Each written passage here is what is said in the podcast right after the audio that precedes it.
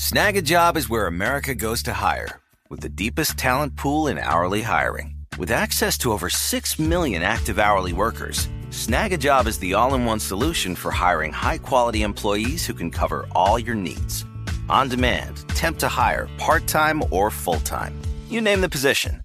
Warehouse worker, retail associate, grocery store clerk, fitness trainer, baker, stylist, bellhop, podcast producer.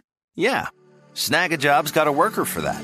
With our easy-to-use platform, you're able to seamlessly post and fill available positions quickly with a dedicated customer support team to provide all the help you need along the way.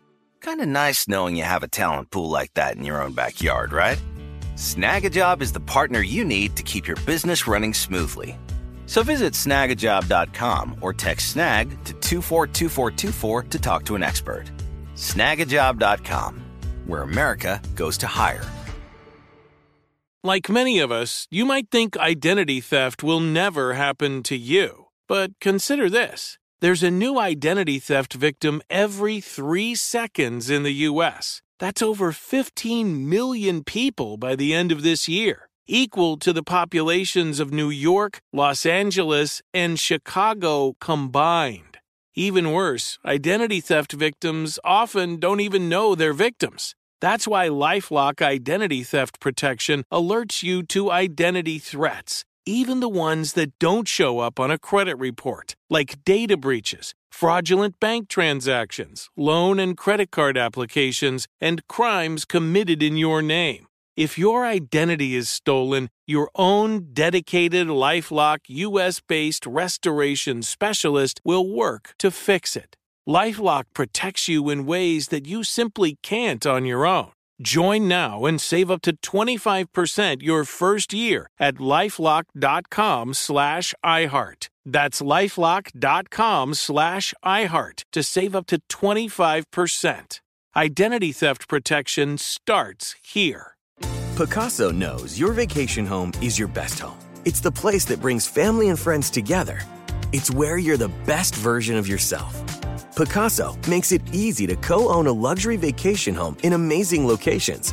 Listings start at two hundred thousand dollars for one-eighth ownership. Pacaso does the hard parts for you. Luxury furnishings, maintenance, billing, scheduling, and more, with a home management team that provides support before, during, and after your stay so you can focus on the relaxing, hosting, and making memories with family and friends. And you can resell on Pacaso's marketplace anytime, historically for a ten percent gain. With Pacaso, you can stop saying someday and start building family traditions today in a vacation home you own and revisit time after time. Visit pacaso dot com today to see thousands of luxury vacation home listings. That's P A C A S O dot com.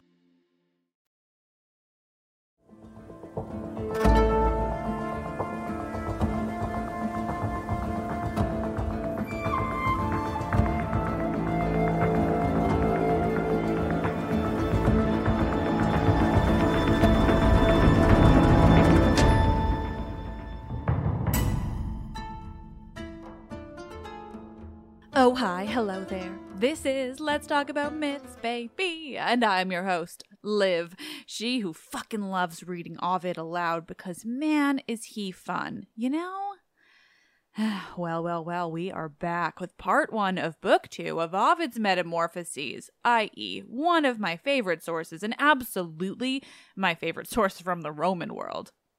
Unfortunately, the same day that I decided to record this reading, I also got a review from someone who is particularly concerned with my use of Ovid. Whew. One star, they say. They clearly only listened to maybe a handful of episodes, if they even did listen to more than one, because the review is absolutely based on my early episodes and not remotely relevant now, which frankly is the most frustrating type of review that I get. People who listen to episodes from five years ago when there are obviously like four hundred more they could listen to, and then decide that they know enough to make sweeping judgments about my show and give it one stars and affect my rating. And anyway, like this person, they think I don't give historical context and that I don't understand the society of ancient Greece when these stories were developed. As if that's not what I talk about to an obnoxious degree at this point. And they also take issue with my use of Ovid, a Roman, as if I don't always remind you excessively that he is a Roman writing about Greek myth, and thus he's biased in making his own choices and changes and not really interested in relaying the Greek myths exactly as they appeared in Greek sources. It's just that, well, he's often the only source that we have for a story, and is that my fault? Angry man on the internet? No, it is not. Anyway, here I am to tell you for the nth time that this is Ovid, and he's a Roman, and thus he's writing in the Roman time period about Greek myths, and he's making choices and changes for himself, and so don't take this as a Greek version of a source. It's just fun and beautiful and often the only detailed example that we have for a story. Okay? Anyways, thanks to all of you who give me five-star reviews to offset dinguses who don't actually listen to enough of my show to understand what I'm doing or how much I've grown.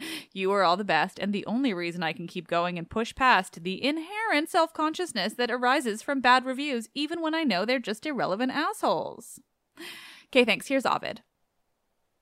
Just a reminder where we last left off, we'd been introduced to Phaethon, the son of, well, the sun, who is here called Phoebus because, again, this is Roman. It's a little bit late, and thus Apollo, Phoebus Apollo, has overtaken the role of god of the sun.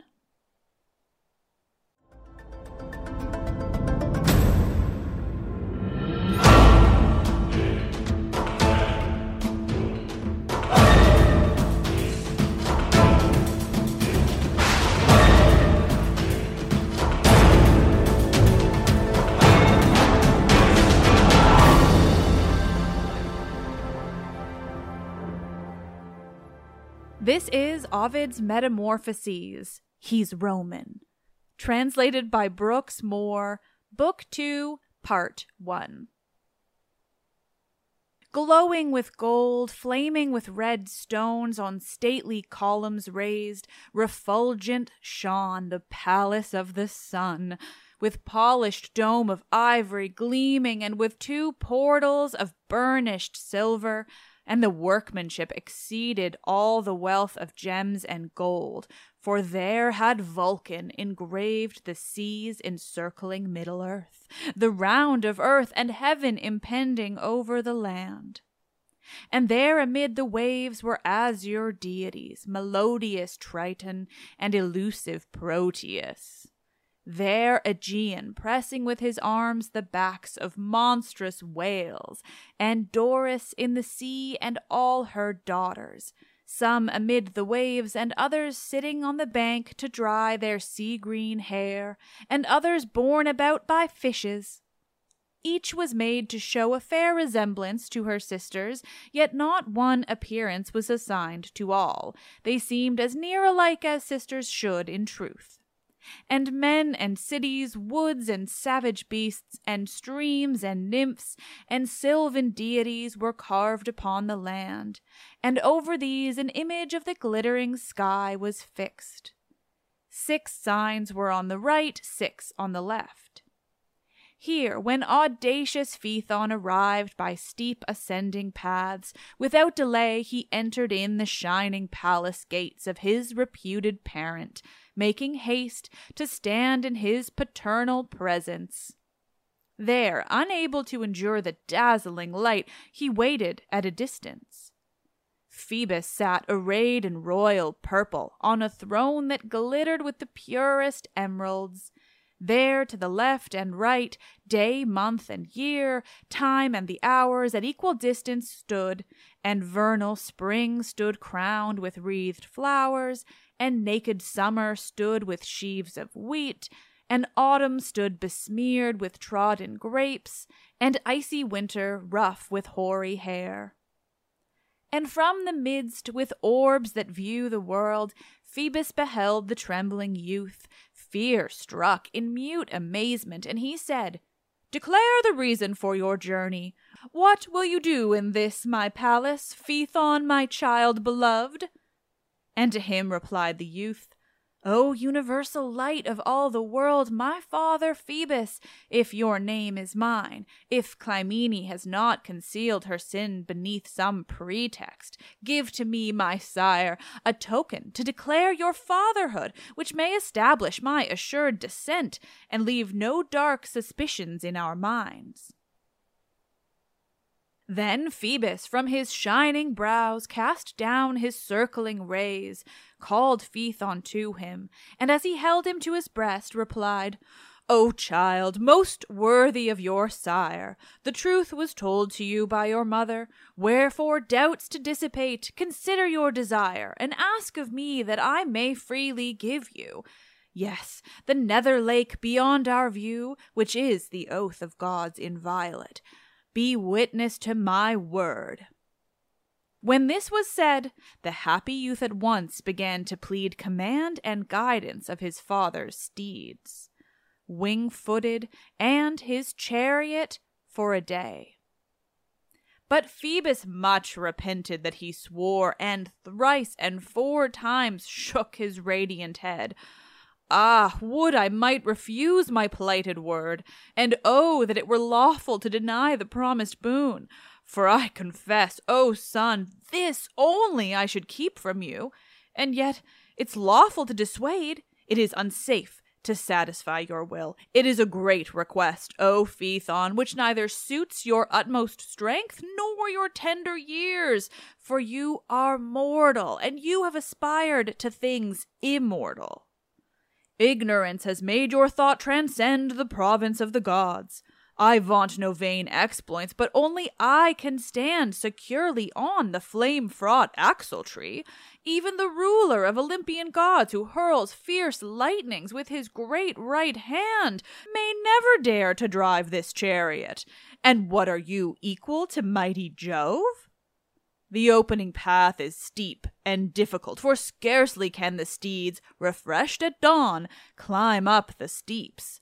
And when is reached the height extreme of midmost heaven, and sea and earth are viewed below, my trembling breast is filled with fearful apprehensions, and requires the last precipitous descent a sure command. Then also Tethys, who receives me in her subject waves, is wont to fear lest I should fall disastrous. And around the hastening sky revolves in constant whirl, drawing the lofty stars with rapid twist. I struggle on. The force that overcomes the heavenly body overwhelms me not, and I am borne against that rapid globe. Suppose the chariot yours, what can you do? Can you drive straight against the twisted pole and not be carried from the lofty path by the swift car? Are you deceived to think there may be groves and cities of the gods and costly temples wondrously endowed? The journey is beset with dreadful snares and shapes of savage animals. If you should hold upon your way without mistake, yet must your journey be through Taurus's horns, and through the bow Haemonian, and the jaws of the fierce lion, and the cruel arms of Scorpion, bent throughout a vast expanse, and Cancer's curving arms reversely bent. It is no easy task for you to rule the metalled four-foot steeds, inflamed in fires that kindle in their breasts, forth issuing in breathings from their mouths and nostrils hot. I scarce restrain them as their struggling necks pull on the harness when their heated fires are thus aroused. And oh, my son, lest I may be the author of a baneful gift, beware, and as the time permits, recall your rash request. You have asked for undoubted signs of your descent from me. My fears for you are certain signs that you are of my race. By my paternal fears, it's manifest that I am your father. Lo, behold my countenance, and oh, that you could even pierce my bosom with your eyes, and so discover my paternal cares. Look around you on the treasured world's delights, and ask the greatest blessing of the sky, or sea, or land, and you shall suffer no repulse. But only this I must deplore, which rightly named would be a penalty and not an honor. You have made request of punishment, and not a gift indeed. O witless boy, why do you hold my neck with your caressing arms? For doubt it not, as I have sworn it by the Stygian waves, whatever you shall wish, it shall be given, but you should wish more wisely. So were all his admonitions said, availing not, for Phaethon resisted his advice, and urged again his claim, and eagerly burned to use the chariot. Wherefore Phoebus, long delaying and reluctant, took the youth to view the spacious chariot, gift of Vulcan. Gold was the axle, and the beam was gold, the great wheel had a golden tire, and spokes of silver, chrysolites and diamonds reflected from the spangled yoke the light of Phoebus. While aspiring Phaethon admired the glittering chariot and its workmanship, the vigilant Aurora opened forth her purple portals from the ruddy east, disclosing halls replete with roses. All the stars took flight, while Lucifer, the last to quit his vigil, gathered that great host and disappeared from his celestial watch.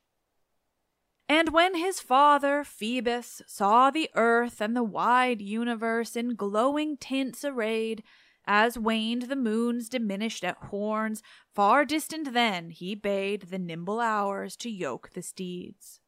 At once the deities accomplished his commands, and led the steeds, ambrosia fed and snorting flames, from out their spacious stalls, and fixed their sounding bits. Then with a hallowed drug the father touched the stripling's face, to make him proof against the rapid flame, and wrought around his hair the sun rays.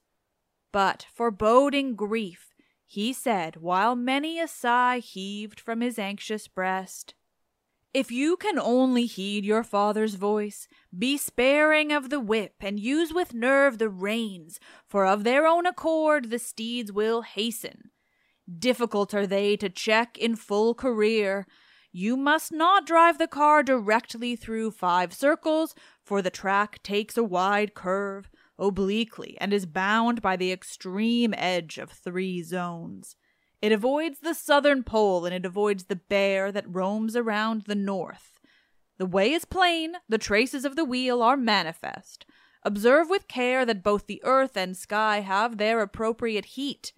Drive not too low, nor urge the chariot through the highest plain, for if your course attain too great a height, you will consume the mansions of the sky, and if too low, the land will scorch with heat.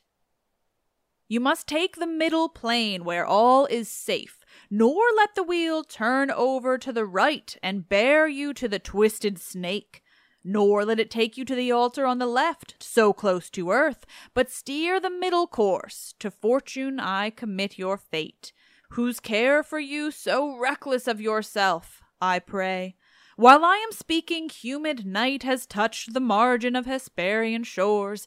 It's not for us to idle. We are called away. When bright Aurora shines, the darkness flies. Take up the reins. But if your stubborn breast be capable of change, use not our car, but heed my counsel while the time permits, and while your feet are on a solid base. But not according to your foolish wish, pressing the axle. Rather let me light the world beneath your safe and wondering gaze." But Phaethon with youthful vigor leapt, and in the light-made chariot lightly stood, and he rejoiced, and with the reins in hand thanked his reluctant parent.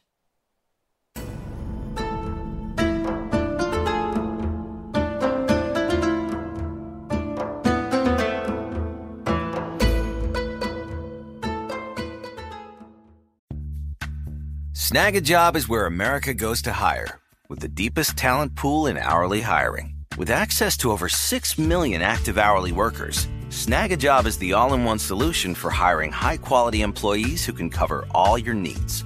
On demand, temp to hire, part-time or full-time. You name the position.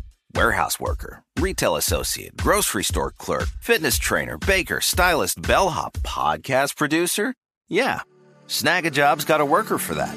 With our easy-to-use platform, you're able to seamlessly post and fill available positions quickly with a dedicated customer support team to provide all the help you need along the way.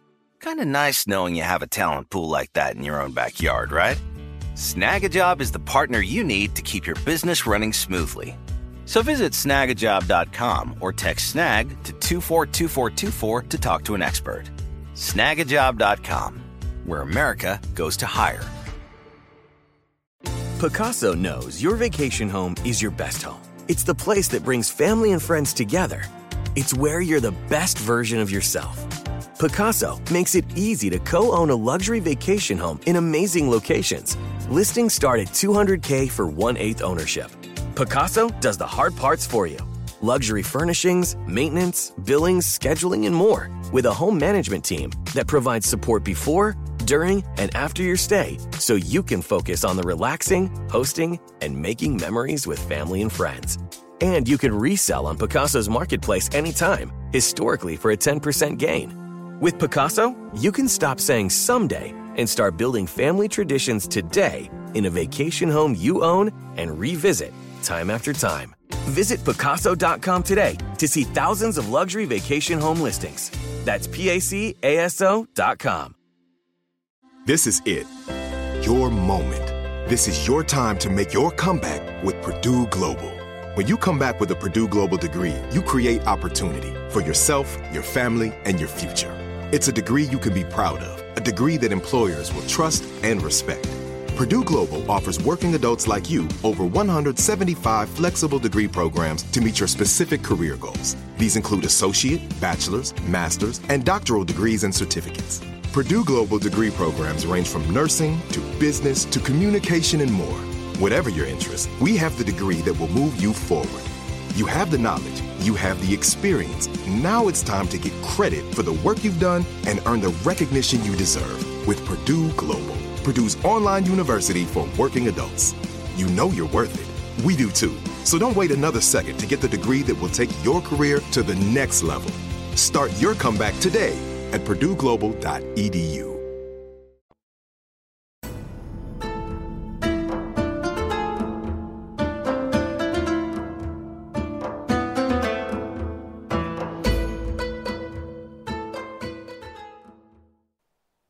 Instantly Eus, Ethon, Pyrrhus, and Phlegon, the winged horses of the sun, gave vent to flame-like neighs that filled the shaking air.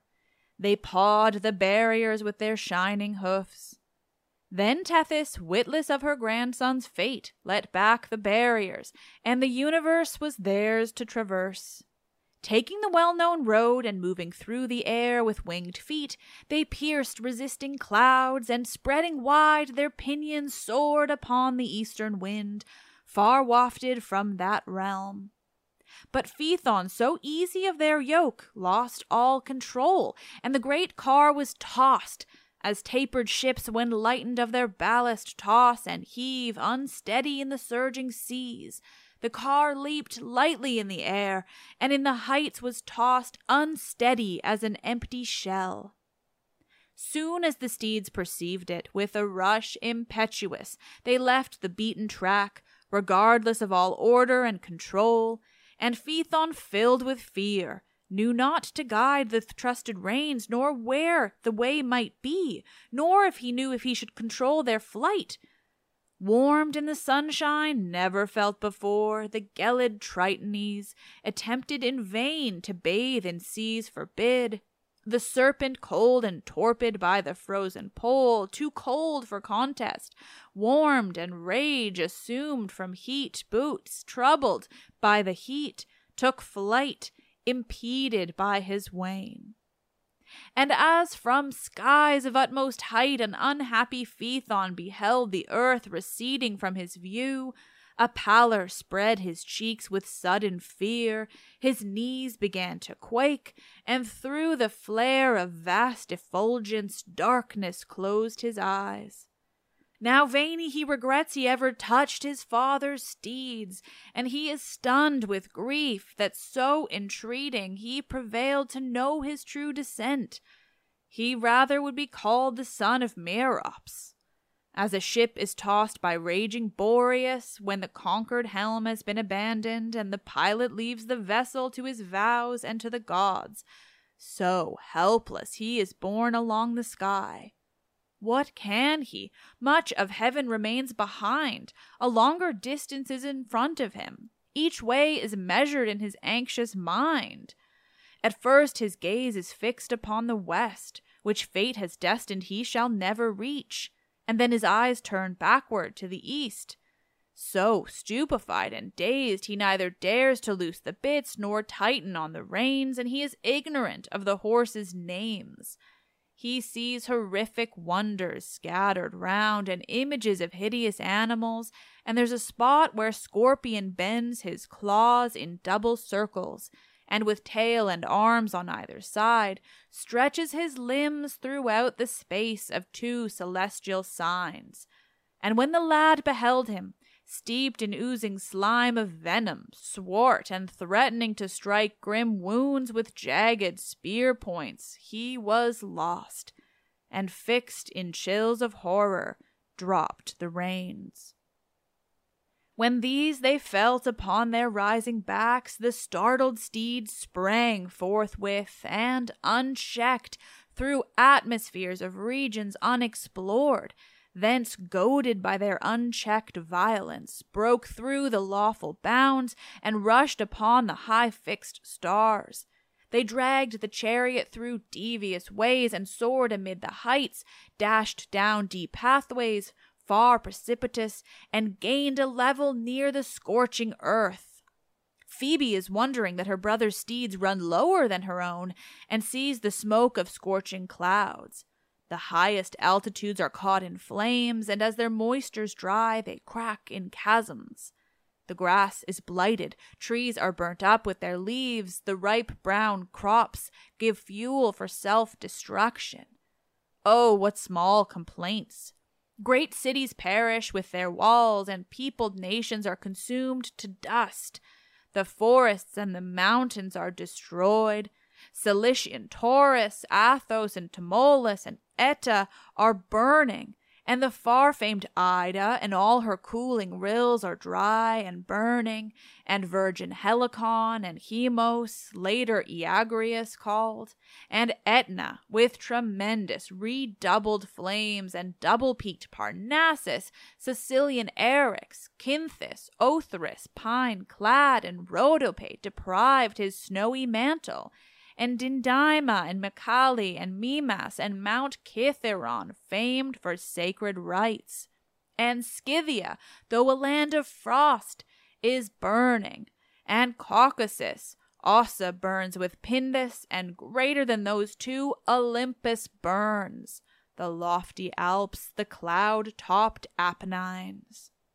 And Phaethon, as he inhaled the air, burning and scorching as a furnace blast, saw destruction on the flaming world, and his great chariot, wreathed in quenchless fires, was suddenly unable to endure the heat, the smoke and cinders, and he swooned away.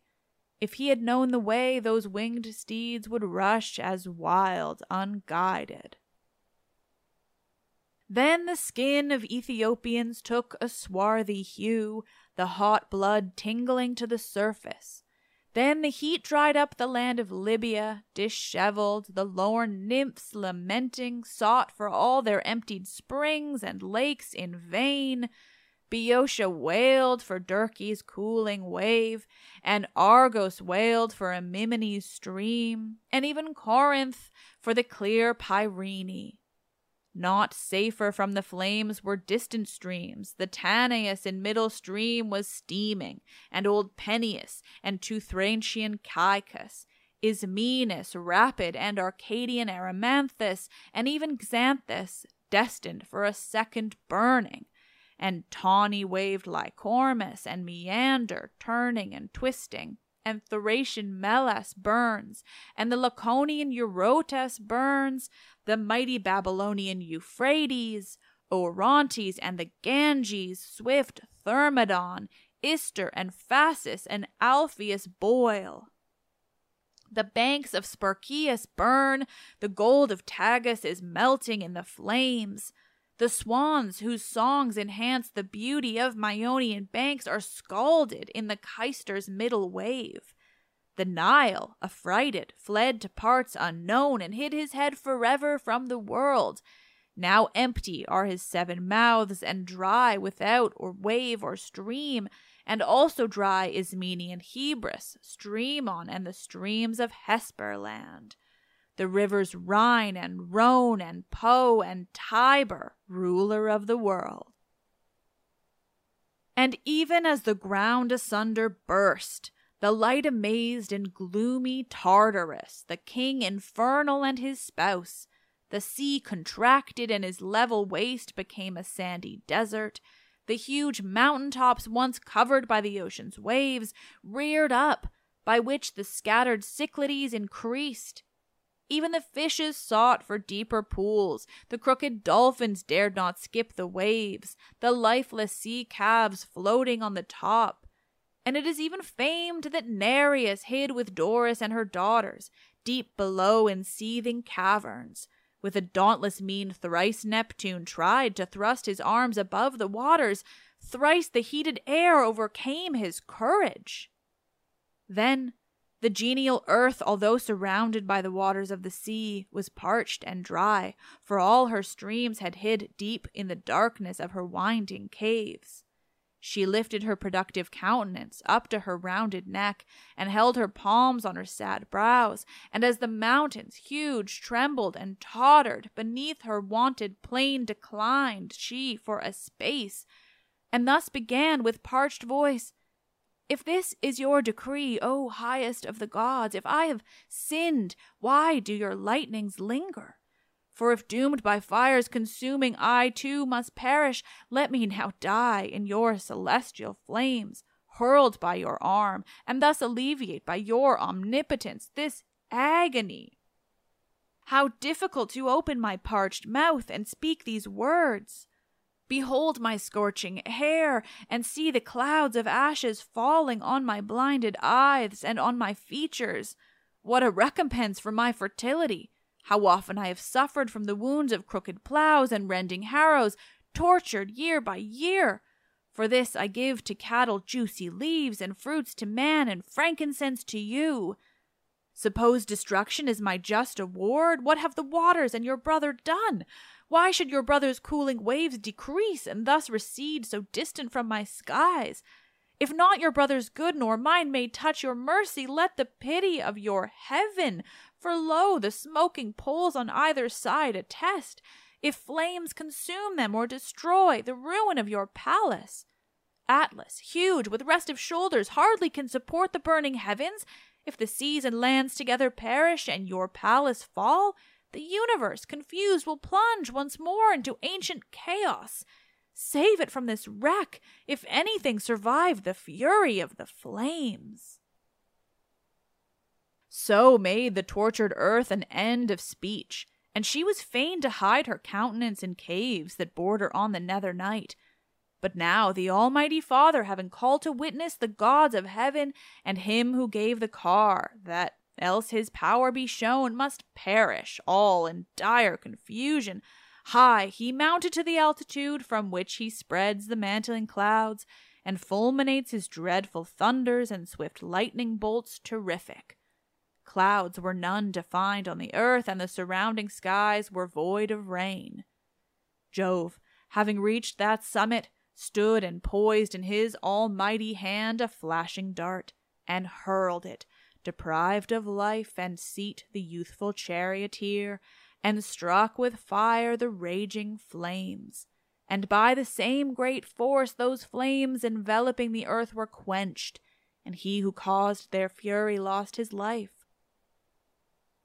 Frantic in their affright, the horses sprang across the bounded way and cast their yokes, and through the tangled harness lightly leaped. And here the scattered harness lay, and there the shattered axle, wrenched from off the pole, and various portions of the broken car, spokes of the broken wheel, were scattered round. And far fell Phaethon with flaming hair, as haply from the summer sky appears a falling star, although it never drops to startled earth. Far distant from his home the deep Eridanus received the lad, and bathed his foaming face. His body charred by triple flames Hesperian naiads bore, still smoking, to a tomb, and this engraved upon the stone. Here Phaethon's remains lie buried, he who drove his father's car and fell, although he made a great attempt. Filled with consuming woe, his father hid his countenance, which grief had overcast. And now, surpassing our belief, they say a day passed over with no glowing sun. But light afforded flames appeared to change disaster to the cause of good.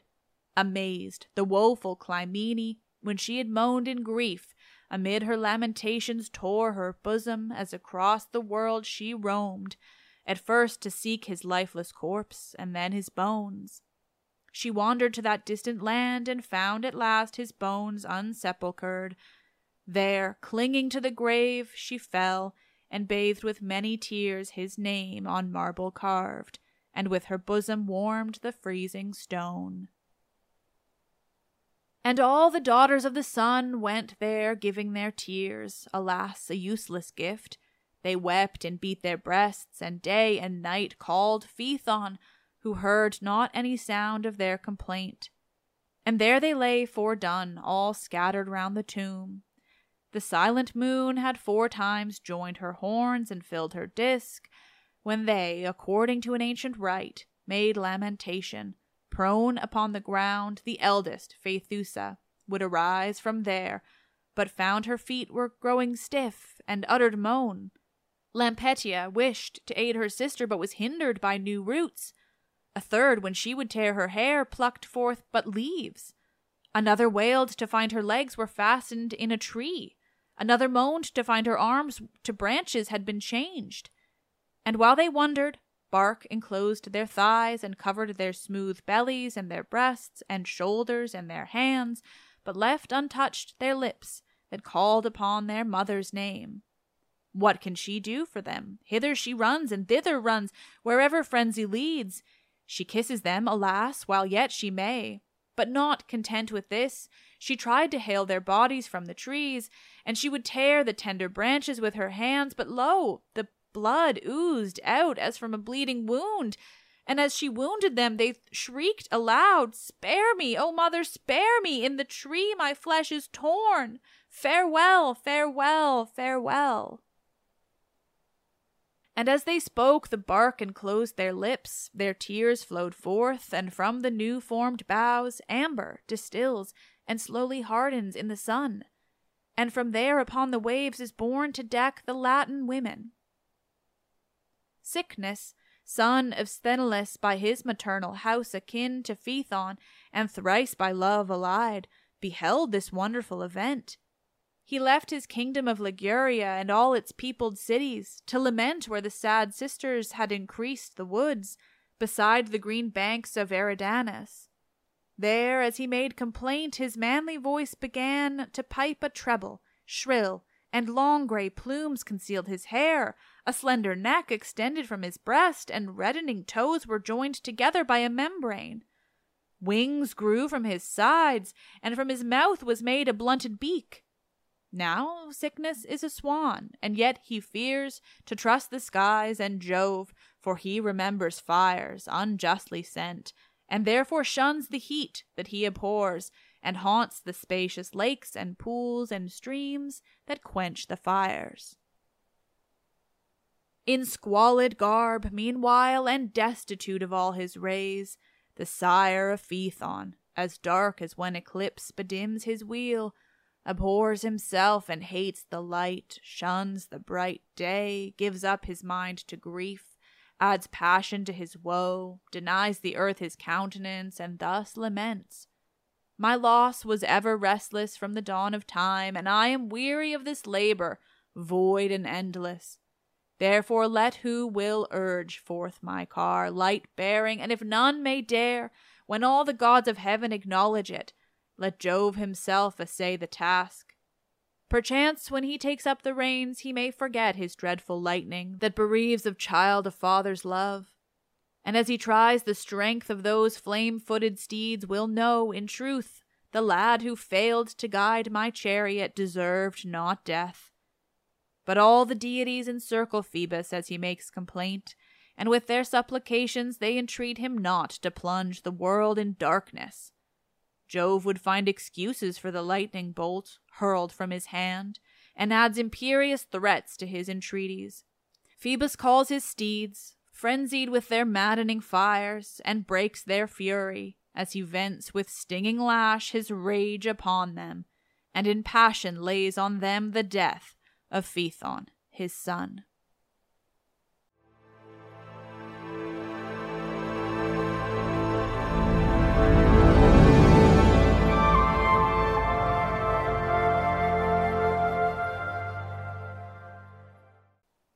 Ooh, thank you so much for listening. Man, do I love to just read Ovid, you know? Very glad you all like it too. As I've said before, also, it, it just really saves me sometimes when I've just spent like six, ten-hour days writing episodes and recording and editing conversations. Sometimes I just need to sit down and uh, read some Ovid because it takes it takes a zillion times less work uh, than the rest of the show, and there are only so many hours in the day. For instance, I'm doing these two book two episodes after spending the past few days writing like thirteen, fourteen thousand words on the Orphic tradition, and I'm not even done the third episode of it yet. But when the brain starts to go swirly, your girl goes and sits in front of a microphone with a bit of Ovid to cool things down. Or in this case, heat things up. Right, Phaethon? Too soon? two thousand years not enough for you? Let's Talk About Myths, Baby is written and produced by me, Liv Albert. Michaela Smith is the Hermes to my Olympians and handles so many podcast-related things, from running the YouTube to creating promotional images and videos to editing and research. Stephanie Foley works to transcribe the podcast for YouTube captions and accessibility. The podcast is hosted and monetized by Acast. I am Liv, and I truly love this shit and this job so much. Thank you.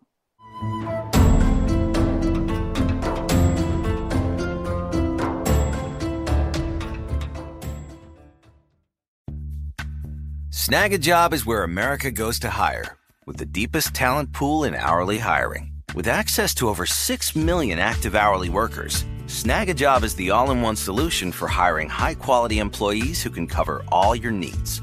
On demand, temp to hire, part-time or full-time. You name the position. Warehouse worker, retail associate, grocery store clerk, fitness trainer, baker, stylist, bellhop, podcast producer. Yeah, Snag-A-Job's got a worker for that. With our easy-to-use platform, you're able to seamlessly post and fill available positions quickly, with a dedicated customer support team to provide all the help you need along the way. Kind of nice knowing you have a talent pool like that in your own backyard, right? Snag-A-Job is the partner you need to keep your business running smoothly. So visit snag a job dot com or text Snag to two four two four two four to talk to an expert. snag a job dot com, where America goes to hire. Pacaso knows your vacation home is your best home. It's the place that brings family and friends together. It's where you're the best version of yourself. Pacaso makes it easy to co-own a luxury vacation home in amazing locations. Listings start at two hundred thousand dollars for one-eighth ownership. Pacaso does the hard parts for you.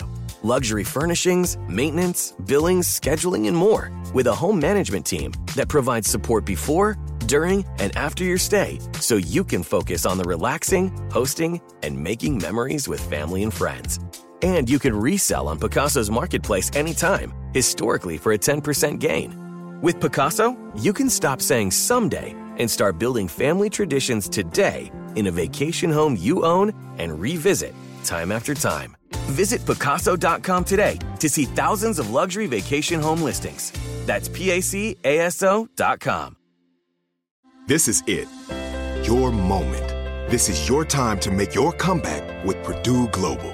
When you come back with a Purdue Global degree, you create opportunity for yourself, your family, and your future. It's a degree you can be proud of, a degree that employers will trust and respect. Purdue Global offers working adults like you over one hundred seventy-five flexible degree programs to meet your specific career goals. These include associate, bachelor's, master's, and doctoral degrees and certificates. Purdue Global degree programs range from nursing to business to communication and more. Whatever your interest, we have the degree that will move you forward. You have the knowledge. You have the experience. Now it's time to get credit for the work you've done and earn the recognition you deserve with Purdue Global, Purdue's online university for working adults. You know you're worth it. We do too. So don't wait another second to get the degree that will take your career to the next level. Start your comeback today at purdue global dot e d u.